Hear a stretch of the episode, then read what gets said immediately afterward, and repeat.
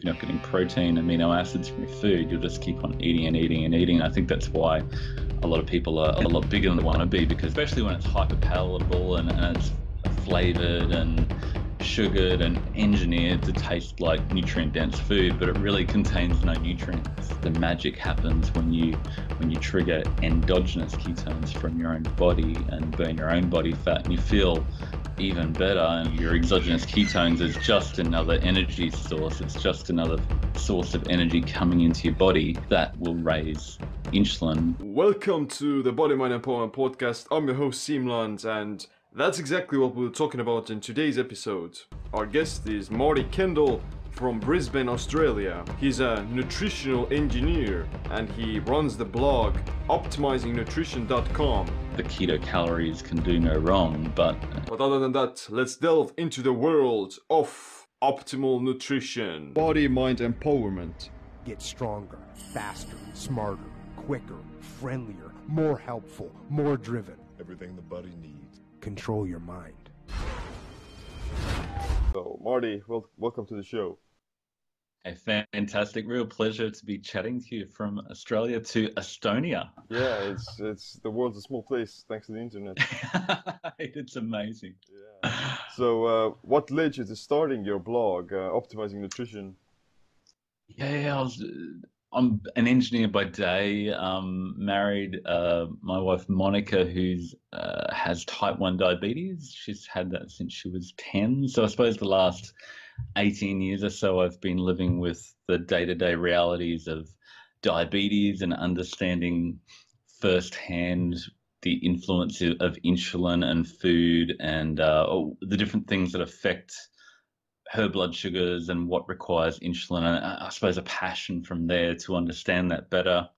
And also my own personal family history and my own struggles with obesity and just trying to be fit and healthy and and, and not die early like yourself. I mean, what you're doing is amazing, and uh, it's fascinating to see such a young age just getting out there and smashing it and learning a whole lot and sharing it. So similar journey to you was real enthusiastic uh, to to learn and then what I learned to share online. It's just been a, an amazing journey over the last three years from there to, uh, to, to, to start and share that.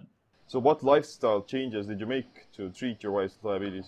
Yeah, um, I suppose we came across low carb probably about four years ago, and uh, initially, I suppose pregnancy was the thing that really blew us away. And going, well, how do I, if we want to get pregnant and have kids, how do we control um, her insulin and manage her blood sugars because you know it's a big deal, complications of diabetic pregnancy, etc., etc. So there was a real motivation to learn through that, and then going on from that, we found low carb, and uh, and then eventually I stumbled across the the food insulin index, which really helped more accurately predict the types of foods that require insulin and how much insulin and yeah the, did some calculations and shared that online and uh, that was about three years ago. Uh, just continued to, to share on the blog and learn from other people and, and continue to share that learning journey. Yeah i saw like your main emphasis on your blog is uh, insulin and uh, ketosis and such. Why is insulin so important yeah, definitely. Well, well, especially for someone with type 1 diabetes, and so many people today are on that spectrum of somewhere on, on the spectrum of metabolic disease and insulin resistance. Um, and for those people, they're becoming more insulin resistant, and the foods that are so prevalent today are full of refined carbohydrates that that blow their insulin levels and their blood sugars through the roof, and that then generates basically a roller coaster ride of energy and, and sugar crashes and, and then for someone with diabetes they need to eat to get out of that low and it's it's controlling their appetite then is quite difficult. And then they make poor food choices that are quite nutrient poor and then that just spirals on. They end up having a poor quality diet. Like everything you put into your mouth it kind of affects your whole body's biochemistry. Mm. so mm as I have a sip of coffee. well, well, coffee is good for you in. in uh, so, but, but uh, how do different foods uh, affect insulin? Yeah, I mean that that's the crux of the blog, and uh, I, I, came across this food insulin index um, that have been done uh, probably about hmm, what is it the in the 80s they did some initial research looking at the insulin response of different foods so they actually you may have heard of the gly- glycemic index uh, which which measure, measures just the amount that blood sugars rise and then lower after taking a certain food but this actually measured the area under the curve insulin response to a whole range of different foods and there was a bunch of research that had been done, but it was quite confusing. But up until uh, recently, it was really hard to know what to do with that information. But um, yeah, three years ago, there was a, a, thesis published that combined about 120 different foods, which demonstrated uh, what the, the insulin response of those foods uh, in, in, real people. So that, that they measure the area under the curve insulin response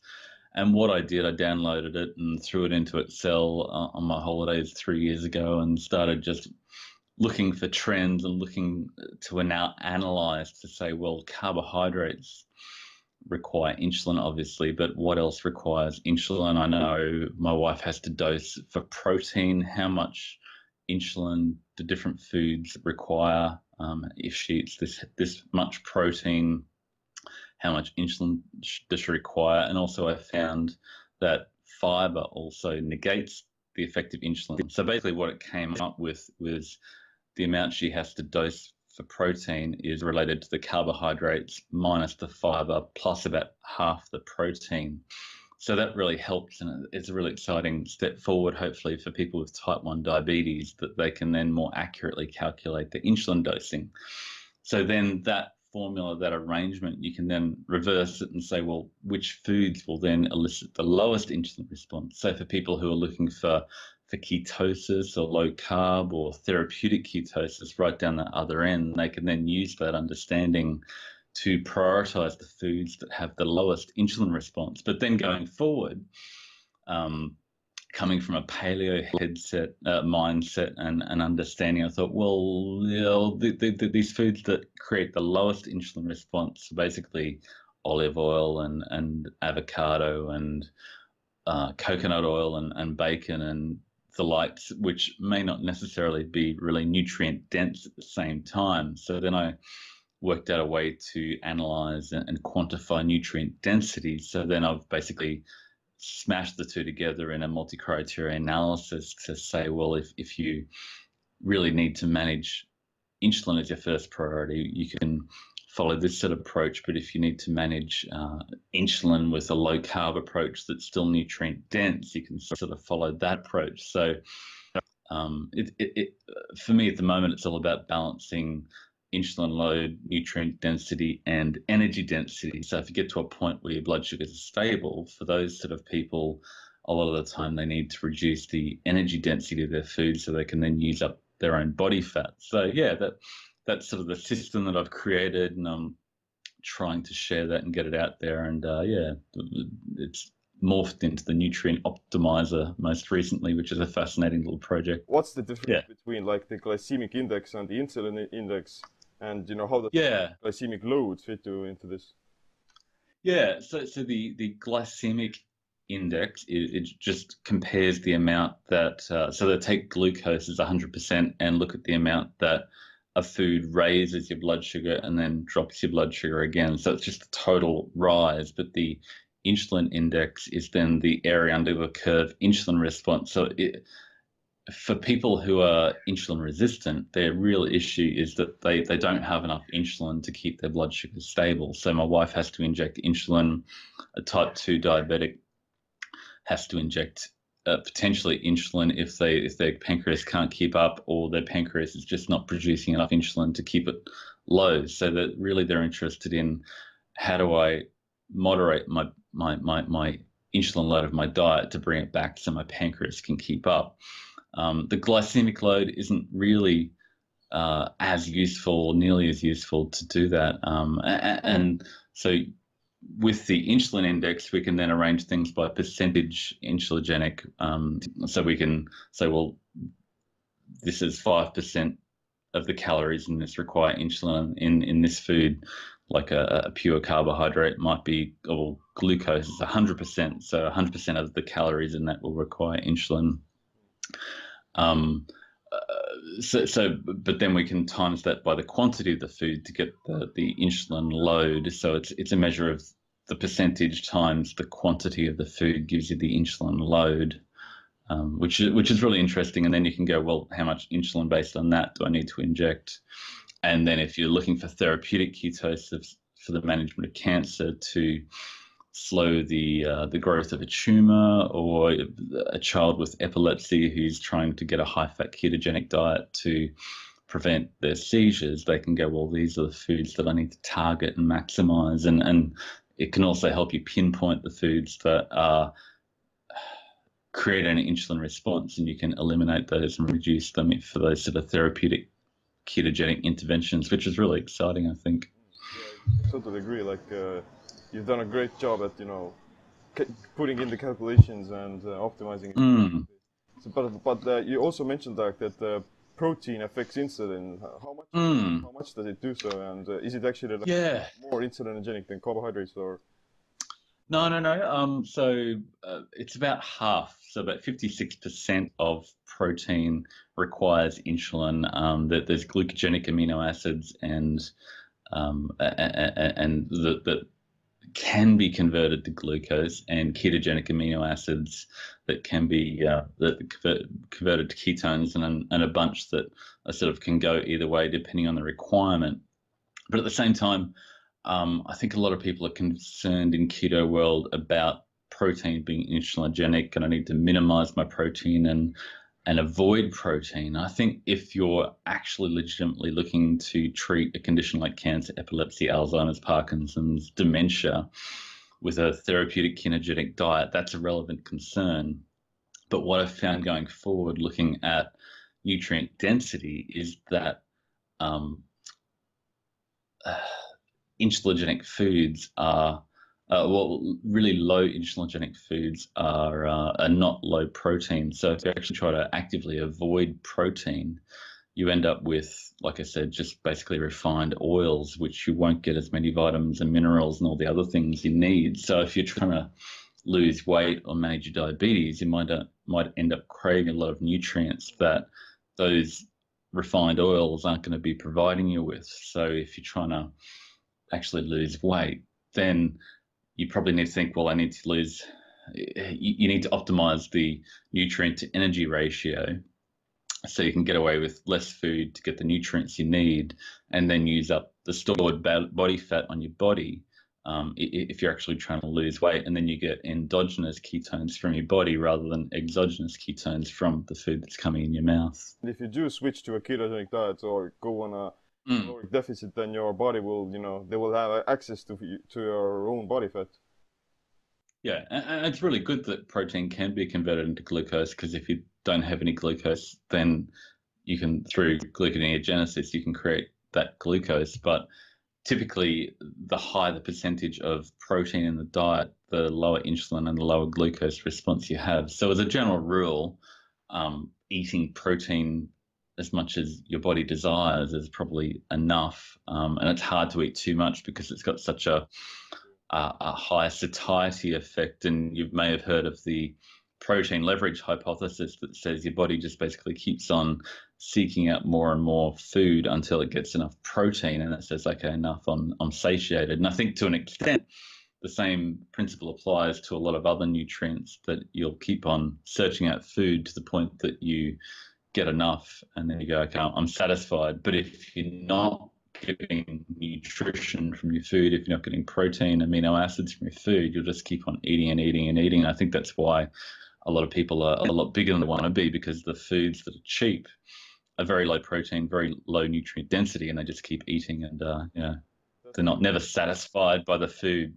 Yeah, you can you can you know eat on unlimited amounts of sugar and unlimited mm. carbohydrates without ever, you know, realizing mm. that you're eating something. Totally, totally. Especially when it's hyper palatable and, and it's flavored and sugared and engineered to taste like nutrient dense food, but it really contains no nutrients.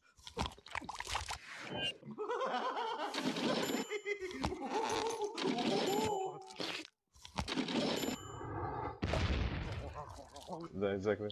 But what about uh, fructose? Does it raise insulin? Oh yeah, that, that's a fascinating one. Um, fructose is metabolized directly in the liver, but um, it can be converted to sugar through gluconeogenesis. So, um, so some of fructose can raise insulin, but it doesn't raise insulin as much as, as, as glucose itself. So it does have a small insulin response. But uh, if it only can be uh, stored as glycogen in the liver, so what would happen if you eat more fructose than the liver can deposit? Yeah, I suppose it just overflows, and it's another uh, problem. I don't think most people are getting obese from eating uh, apples and oranges, but I think the high fructose corn syrup that fills all our that that's so cheap um, uh, uh is the issue, and it's often filling our sodas and, and coke and whatever. So that, that's where it becomes a problem. Whenever you separate energy from nutrition, uh, and then flavor it and color it and sell it cheap in unlimited fashion, then uh, you, you, you, get a problem. When it's just not, we're just not programmed, we're just not evolved to to deal with that. Because if you're a caveman trying to survive through the next winter and prepare for the next winter, you'd be going, "Hey, this is fantastic! I'm just going to eat and eat and eat." And it's like, uh, forget the forget the apples, oranges, bananas. Here's the coke. I'm just going to hammer this, so I'm fat enough to survive through the famine. But today the winter never comes. Winter never comes around the corner, and we're always surrounded by this cheap, hyper palatable food that we can hammer down. Um, but it doesn't give us the nutrients we need, and your body never switches off and says, "Okay, I've got what I need. I'm happy. I don't need any more." Yeah, like it's a very it's a like you said, winter never comes. Winter is coming for him. It's a, it, it's a very uh, evolutionary optimized strategy in the savannah, mm. eating all of those foods uncopiously. Mm. Uh, we just have to switch switch over to it and to up, re-update our you know op operating system in a sense. Yeah, and I think in in today's environment, we need to hack our environment because we're always surrounded by by our screens that are always showing us daylight uh, in our retina, it's always daylight. We're looking at our phones all night, and um, food's always there. 7 Eleven's always there. Cheap food's always there with lots of fructose, like it would be in summer. But we never get to that point where it becomes winter. So we have to nearly hack our environment to be as if it was, you know, winter, which is your your keto, which is your fasting, which is maybe you know maybe you need to track your food to make sure you're not overdoing it if you're not getting the results you want. What about combining different foods? That like, could it be possible to stay in ketosis if you eat something like you know a very high glycemic carbohydrate like waffles or something, but you know try to blunt the insulin response with some extra fat, like uh, MCT oils or uh... yeah. Um. Oh wow. I suppose that's where you come to are you looking for endogenous ketosis or exogenous ketosis? And endogenous ketosis, I think, is is the really exciting thing that that's where you burn your own body fat for fuel. So you're burning all the fat that you most people don't really want, but most people have heaps of. And at that point, your your NAD plus raises, your SIRT raises, you go into autophagy, um, you feel fantastic, and you you're cleansing your body. And I think that's the real magic of ketosis. But um, when you're just overloading the system with energy, your insulin has to rise, even if that energy is from fat because your, your insulin is a way to stop the release of energy from your liver and from your own fat stores. So when a type 1 diabetic, your body basically falls apart and all your energy from your body goes into your bloodstream. You get really high blood, uh, glucose and high ketones at the same time. Um, but when you get enough insulin, it just holds that release of energy back in, in, in your liver and back in your in your stores, so you can moderate that. So, but if you're hammering a whole lot of energy from fat, from protein, from carbohydrates all at the same time, and then your body's going to raise that insulin to help that release of all that energy into into your bloodstream. So I think you're going to still have um, more insulin than you want in your body. And fasting, it's the you know moderating your intake. Um, it's through maximizing your, your nutrient to energy ratio that you can actually get that lower insulin, low, lower blood glucose, and get more endogenous ketosis from burning your own fat stores, which I think is really where the magic is at. I actually uh, read one of your Sure. articles about uh, how ketones can actually raise insulin, so which is very controversial and uh, interesting at the same time. Can I, can you tell us like, what's, what's the deal there?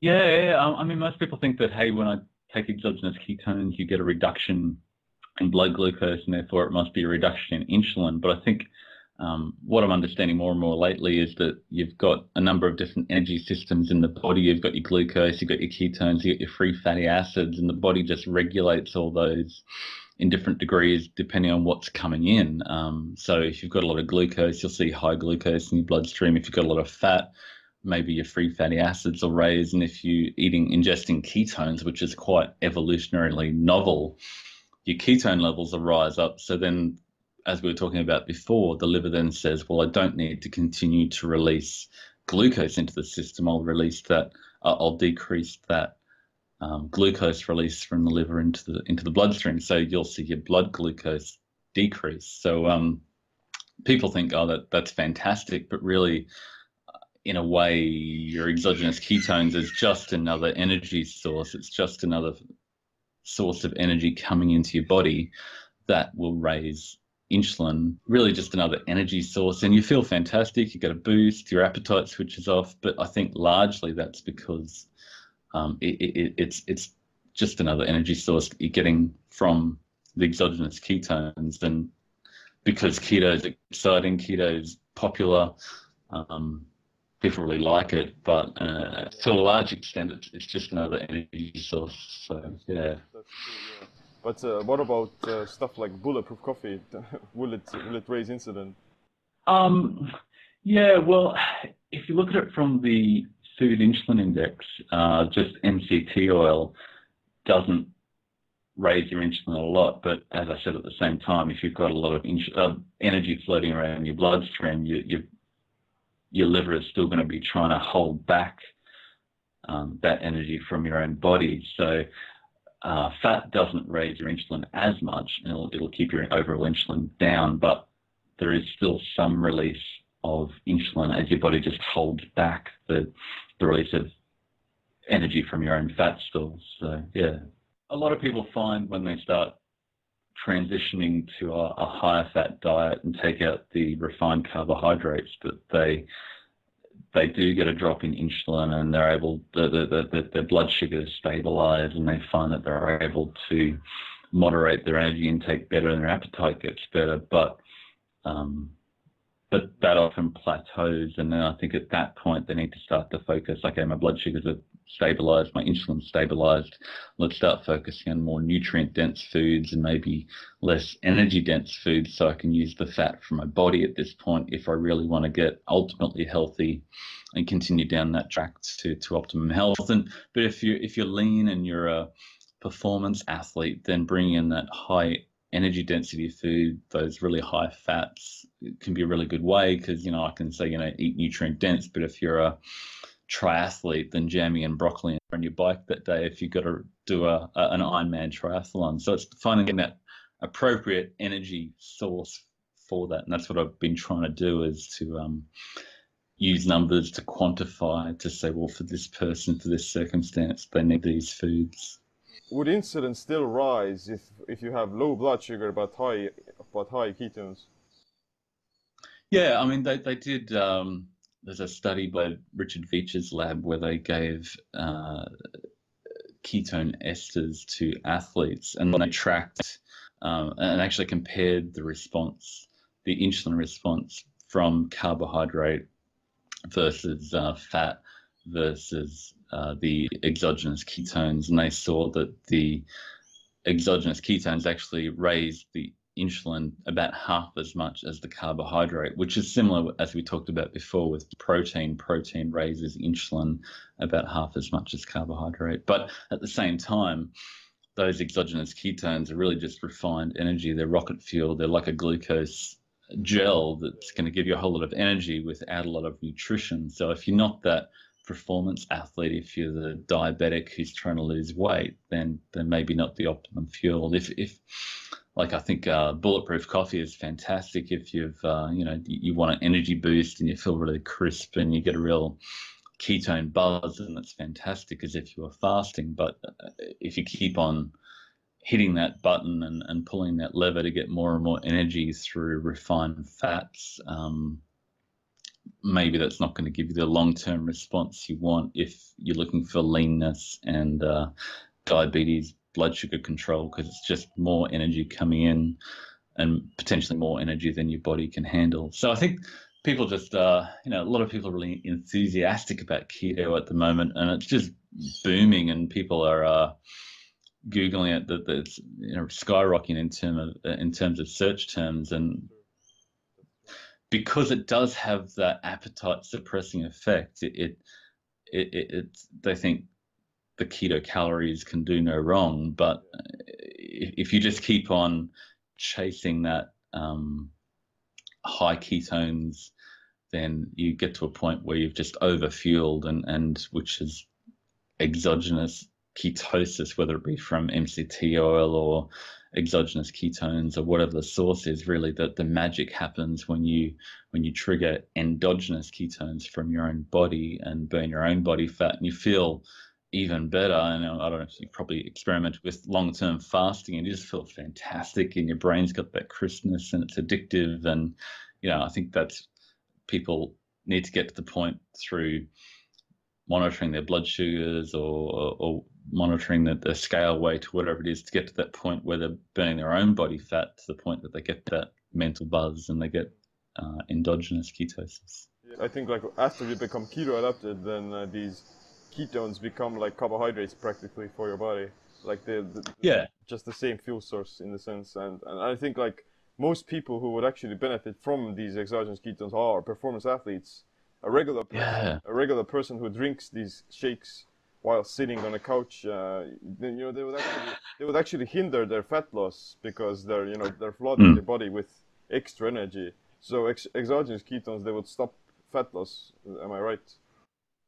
Yeah, yeah, yeah. Um, yeah, potentially. I, I think it, exogenous ketones for athletic performance is fantastic. Oh, it's, it's a fascinating area and an evolving area, and I think the the research is probably still early days, and uh, I think there's some research that says it's works really well and some that says it doesn't work at all and there's no difference and some that says i mean my experience when i've played with ketone esters you actually get to a point where you you gas out and i don't feel like i breathe as well because it's like that the, the body's trying to burn those exogenous ketones first and, and line that up up front um, and it hinders your own body fat um, oxidation so i feel more out of breath. Interestingly, is my personal experience, but uh, I've heard it said for a you know ultra ultra double uh, Ironman um, triathlon, then potentially those people who need to preserve their glucose stores,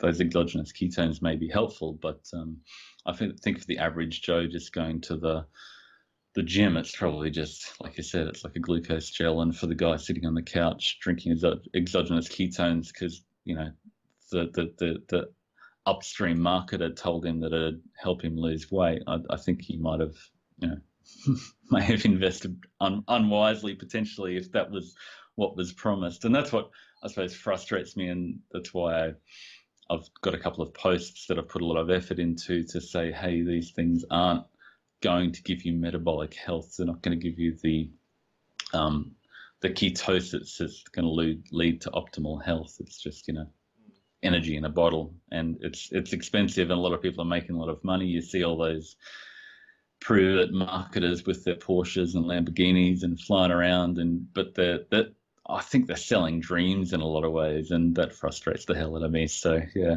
they're selling like an idea, idea rather than just a product, you know. yeah, and, and if there was legitimate research to demonstrate that taking exogenous ketones led to fat loss, it'd be out there, and um, you know they've had plenty of time to show it, and they haven't. So. I think I think it also comes one of the biggest effects that come from taking these things is just that it's a meal replacement. It's a low calorie meal replacement that can mm. help, that it can help you to maintain a caloric deficit. Like these uh, beta hydroxybutyrate salts, they mm. they, mm. they have practically zero calories and a ton of electrolytes. So it can be used sure. to you know prolong your intermittent fasting window or something like that. Yeah, definitely. And, and, I mean, that's one of the benefits, like you said, that some of them contain potassium, a lot of them contain sodium bound to the BHB, and they can give you um, electrolytes as well as often caffeine and MCT, which give you a, a, really beneficial effect. And I think one of the things that I see in analyzing ketogenic diets is a lot of them because they, they, they take out um, plant-based foods and green veggies a lot of the time, it's harder to get potassium and magnesium and sodium. So the sometimes the real benefit of the exogenous ketones is that they provide the sodium and potassium back into the diet that they may be missing, which is a real benefit because you know uh, uh, electrolytes and ketosis is really important. Yeah, true. So we talked about like these exogenous ketosis and the endogenous ketosis how can you enter into the endogenous ketosis?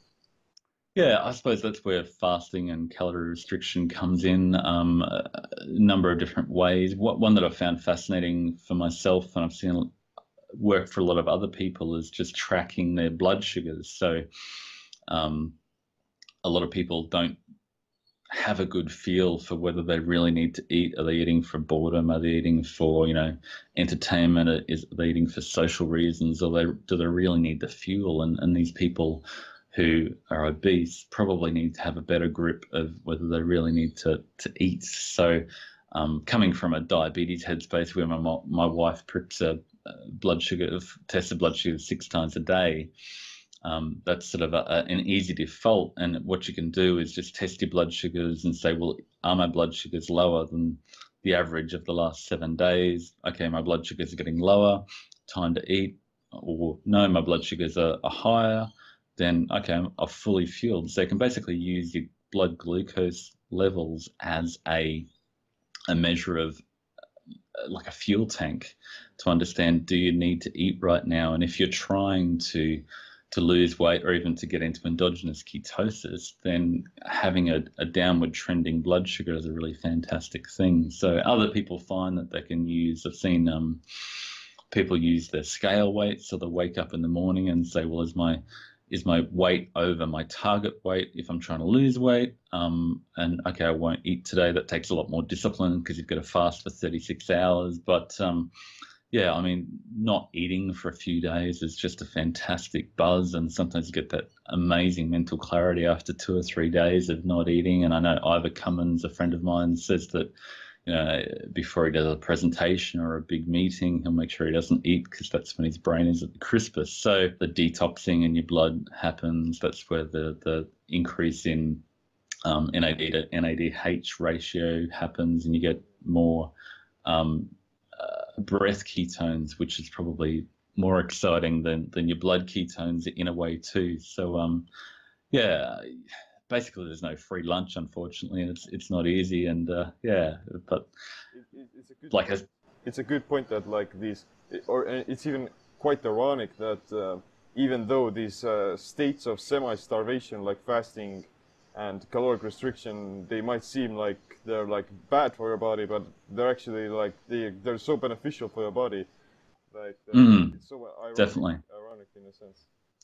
Yeah it's amazing. I, I, I, suppose the one caveat there is when you fast my friend raymond edwards says fast well feed well. So when you when you fast you've got to make sure you feed well at the end. And i i know myself when i've dabbled with the fasting as you get to the end of a fasting so i've really earned this jar of peanut butter and you there you are hoeing down this really calorie dense high fat food when you've tried to what you tried to do is is, is drop some body fat. So uh, just plan your fast. Maybe don't have your fast so long that you can't um, have nutrient dense food at the end of it that's going to build back after you've been through that period of auto, autophagy that you're going to build back your muscles and your brain cells and everything that's going to really build health in the long term. So, what about uh, measuring ketones? What's the most accurate way of doing that?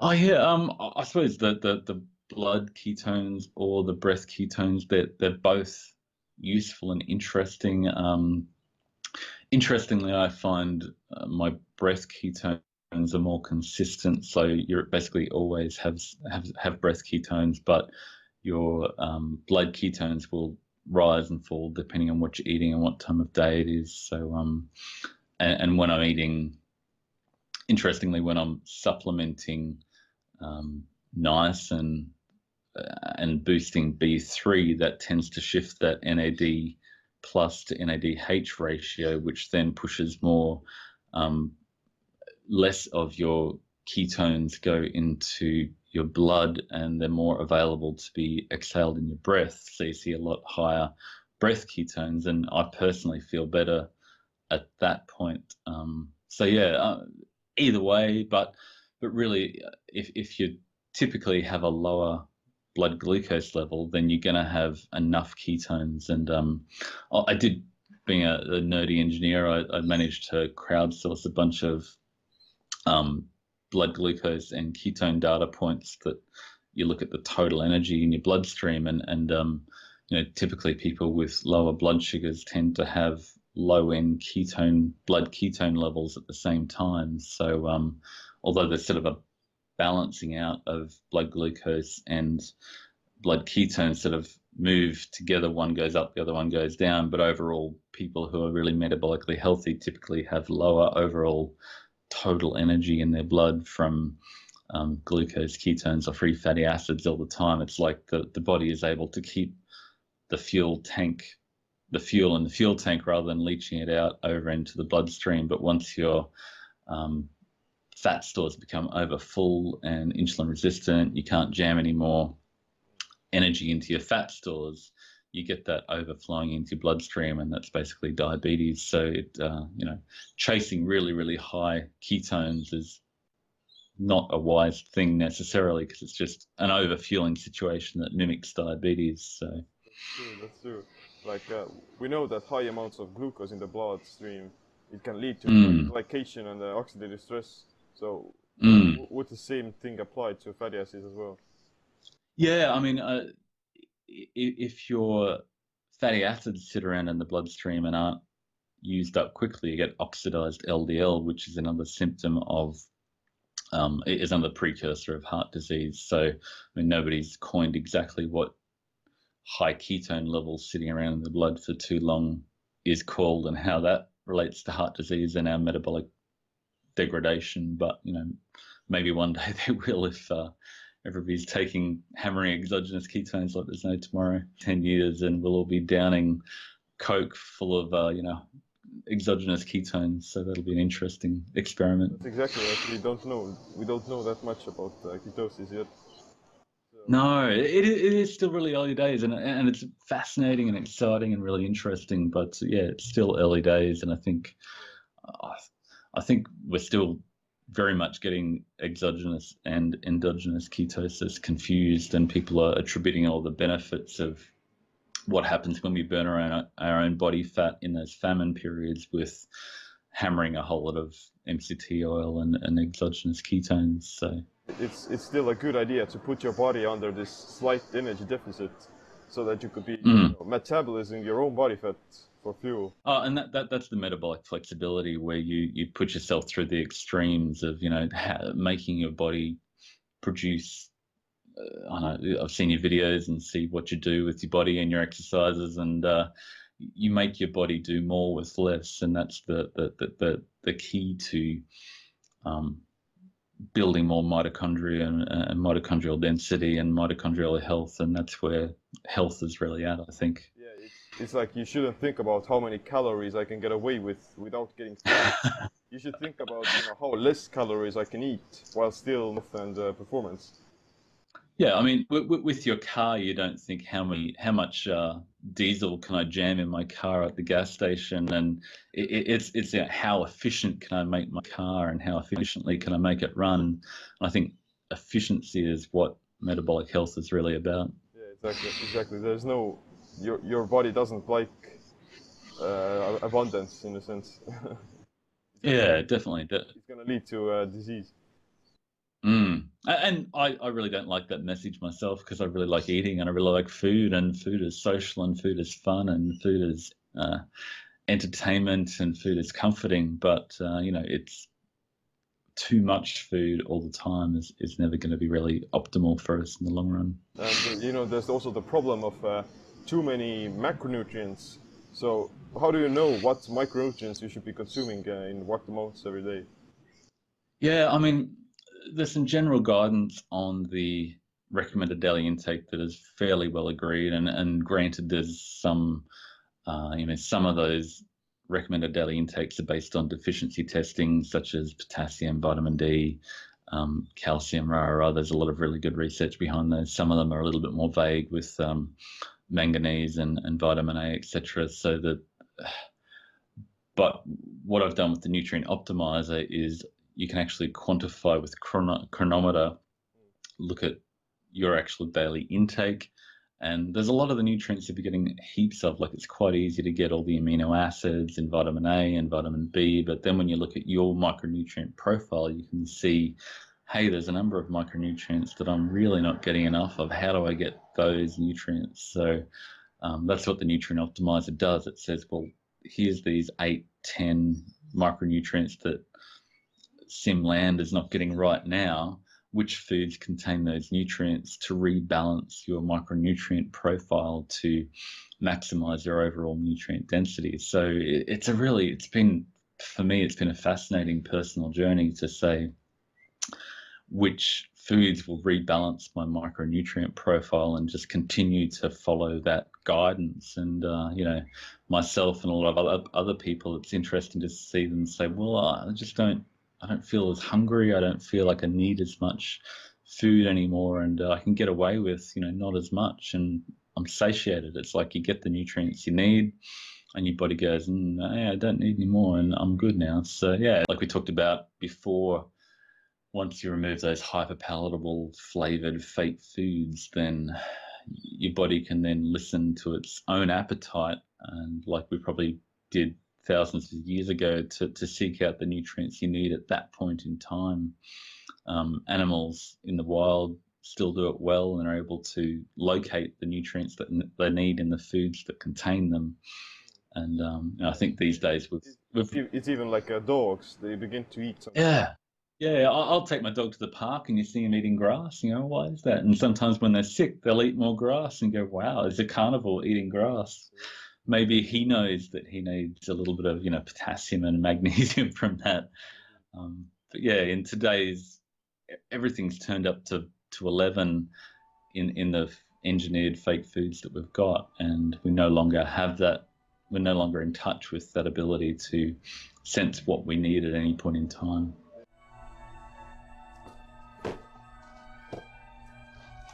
I've seen your uh, nutrient optimizer tool and very interesting and definitely very useful for for it. Yeah, thank you. Not, not just health, but you know for optimizing their overall just to gain more awareness about what what they're actually putting into the mouth. But what about like these uh, unique genetic differences in the microbiome? Oh yeah, wow. how would you go about? Uh, how would they affect like uh, the how much micronutrients you would need? Yeah, there's a whole lot of fascinating things we don't know, like um, anti-nutrients and the effect on the microbiome. I, I think generally with the microbiome, um, what we do know is that refined, processed carbohydrates just overfeed part of the microbiome that um, that takes over the rest of it. So we get gut dysbiosis, and, and some of the some of the strains of your microbiome take over, and you don't have a balanced range of bacteria in your gut. And I think that's just about the end of what we know because we, you know, look at the Hadza and these different tribes that have this fantastic diversity, but in in Western society we call those particular, you know, Firmicutes or Bacteroides. We say that that's a bad thing. So I don't think we yet have a really good feel for how to manipulate our gut bacteria. But what we do know is that you know taking out the refined sugars and refined carbs and high fructose corn syrup and even a whole lot of refined fat tends to give us a better um, gut bacterial profile. That's true. Yeah, uh, I think I think like also one of the key puzzles, key pieces of the puzzle is to is to go through these periods where you're not getting these optimal amounts of nutrition as well. Like like I said, mm. you, you don't want to be in this state where your body has constantly access to a, an abundance of micronutrients even it's, it, it will yield this beneficial hormetic response i think yeah, yeah hormesis is, is fascinating would you think that uh, you could become resistant to some of the micronutrients from your foods if you take them like all the time every day if you get, Ah. get your rda every day would you like develop some sort of mild resistance towards them Yeah, uh, I'm not sure. I, I've I've heard of like kids who are deficient in DHA.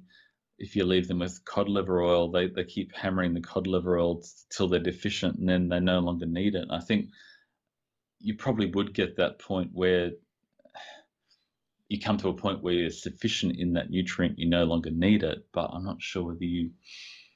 uh, And, and iron is another one that you can get too much of.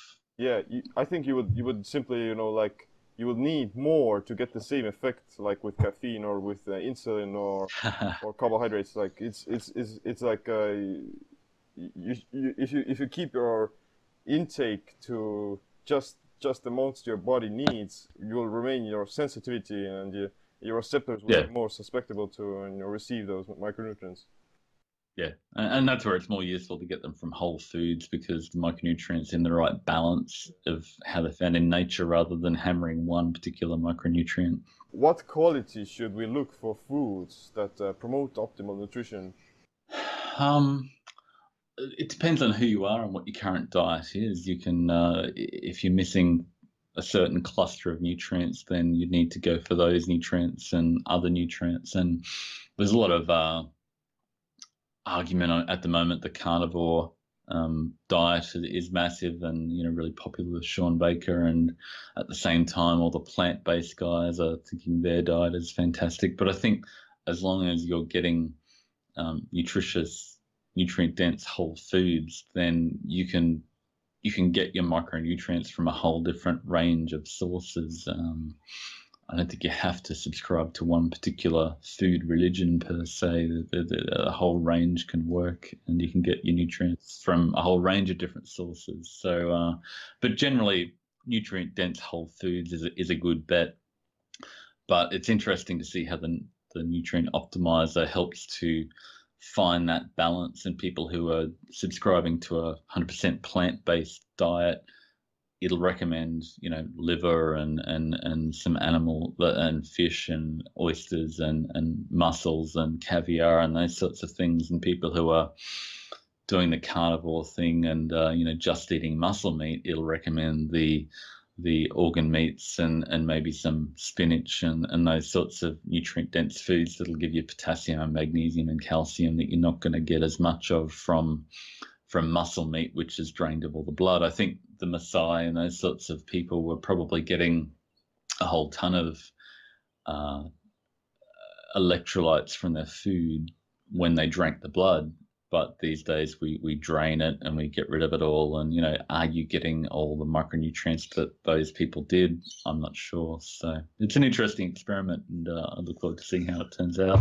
that's that's true like you you never want to get married to a particular practice or or just just do something just for the just for some principles you, you just want to work backwards from the goal and to know what you're trying to accomplish which is usually Mm. like health and vitality then Mm, you should use whatever you can to achieve that. And and it and it may not and it may be that you have to change your approach.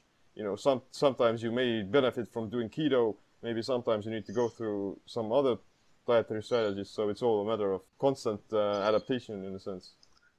Yeah, I think it, I'll- just to double back on another point we talked about with the gut microbiome. A lot of the people that are doing really well on the um, the zero carb carnivore diet are the people who had major gut dysbiosis from eating a, a high carb vegetarian processed food diet for a lot of the time. For a long time, I probably had gut issues where the gut microbiome was was completely over overblown. So when they take out all fermentable carbohydrates and just go for a carnivore diet, they they tend to stabilize that, and all of a sudden they go, oh, "I feel really good," because you're not no longer feeding that overblown gut bacteria. So yeah, gut bacteria is definitely a fascinating area that uh, you know. it refutes all free will in a sense like how your, how your microbiome affects your mood and uh, your cognition Ah. so yeah totally. But- but Totally. what, what does uh, an average day of feeding look like for you Oh wow. Um yeah, I'm I'm uh, playing with the Ketogains boot camp at the moment. So um it, it's that's a system where they basically take you through and try to get you to get out and exercise every day. So five days a week at the gym for an hour, hour and a half. And uh this is not how I usually live, and I, I suppose I, I usually enjoy living with the family and eating good food that's nutritious. But I don't. I eat to satiety, but you know that that often leaves you not as lean as you'd like to be. So I'm, I'm taking the Ketogains boot camp, and um, so at the moment I'll I'll, I'll uh, wake up, have some coffee, um, uh, go to the gym, and before the the gym they've got this Ketogains pre workout coffee, which has got protein and coffee, and it, with the Ketogains approach, it's a little bit of MCT oil.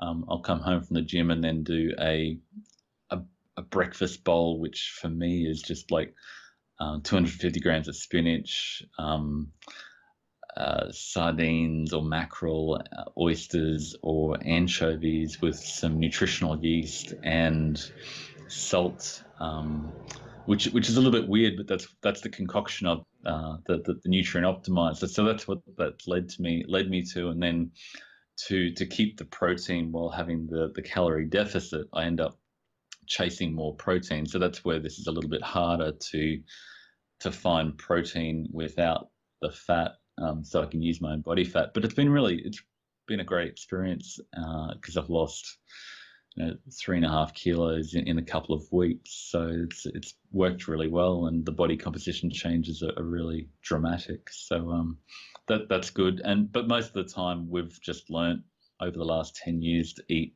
nutrient dense, lower carb foods, but we don't avoid veggies, we don't avoid protein. Um, I suppose one of my struggles is that because you get comfortable with eating low carb and high fat, you go, oh, cream, peanut butter, this is really yummy. I'll just keep having it. And I, I think that's a trap a lot of people get into that they just enjoy that a little bit too much. And as you get older, you go, mm, maybe I need to slow down here. And, and, and, and, and, and I'm really enjoying the journey using the nutrient optimizer to, to tailor that. And I suppose I'm, I'm trying to systematize that to help other people go go through that journey to moderate their intake and their macros to achieve their goals based on where they are at the moment. Yeah, um, uh, we're also starting to reach the end of the show, and I'm going to ask you one of my last few questions, which would be like, what would be some uh, practical advice everyone can do to optimize or improve their body and their mind? Um, yeah, practical advice: eat nutrient-dense whole foods if it's got a label on it. Um, yeah, you know, try not to eat it if it's it's got a barcode. Try not to eat it. Um, understand who you are, where you're at, what your goals are. Uh, do you need to manage your blood sugars? Do you need to manage your your weight and and target those things and choose one thing to target one or two things. Don't try to choose everything. I mean, if you listen to me or you, you would probably get confused as hell trying to track everything all at once. But just choose one or two things like heart rate variability, sleep, blood sugars, nutrient density, insulin load. Choose one or two things at a time. And I think in one of your posts, you said master one thing and then move on. And uh, it's really good advice. Yeah, it's indeed. You have to be, you have to develop some sort of uh, selective ignorance in, in terms of mm. what, what, you're focusing on because if you you, you can get overwhelmed by you know having these all, mm. all these micronutrients or uh, calculate all those calories or whatever you know it can lead to overwhelm so, yeah totally so what's the future for you and uh, your projects oh wow um i'm just enjoying the journey and it's been great to share um share what I'm doing and, and, and meet people all over the world, like Estonia, which blows me away. And you get to chat to people, and I've made a whole lot of friends on Facebook. And um, uh, a few months ago, uh, came across this guy Alex Zotov in Atlanta who said, "Hey, I'll help you program this to to automate the nutrient optimizer. So rather than doing it, taking a couple of hours in a spreadsheet, we've programmed it into a online database. So um, that's the Nutrient Optimizer at nutrientoptimizer.com. And we're just developing that and uh, testing it, refining it, and uh, yeah, hopefully a big future because I think there's no other tool that you know you, you can track your calories, and some apps like Cronometer will track your micronutrients. But what do you do with that? What foods do you, you, you have to fill those gaps? And then if you're looking f- to manage insulin load or your energy density, the nutrient optimizer brings all those together to say, well, this is your target diet. These are the foods, these are the meals that you need to eat at this point in time to take your health and your nutrient density forward. So hopefully that'll help to retrain a lot of people and help a lot of people move their health and nutrition forward into the future. Do you have any anything else to say? One last words to the people who are listening. Oh wow. Final words. Um, no, just thank you for having me on. It's been a whole lot of fun, and uh, think it's. I love to see what you're doing and, and, and sharing the journey and learning and uh, what you're doing is great. Just to you know, I'm going to learn this. And I'm going to share it, and when you share it, you grow so much and you internalize that a whole lot more. And uh, yeah, I've got a, a Facebook group optimizing nutrition and another one nutrient optimizer, and it's just amazing the the hive mind, the, the the combined learning when you share your journey with other people and uh, what you can learn and what you can achieve, and yeah, exciting days. That's true, yeah. So, Marty, I want to thank you for coming on to the show, and it was a pleasure talking to you. I learned a lot, and I'll definitely stay. Would like to stay in touch with you as well. That'd be great, man. Yeah, really appreciate it. Thank you, Sam. Alright, that's it for this episode. Make sure you leave us a review on iTunes and other social media platforms, and definitely check out Marty's blog, optimizingnutrition.com. I'll leave all the links in the show notes. And other than that, subscribe, click the like, notification bell as well, like always. Thanks for watching. My name is Siim. Stay optimal, stay empowered.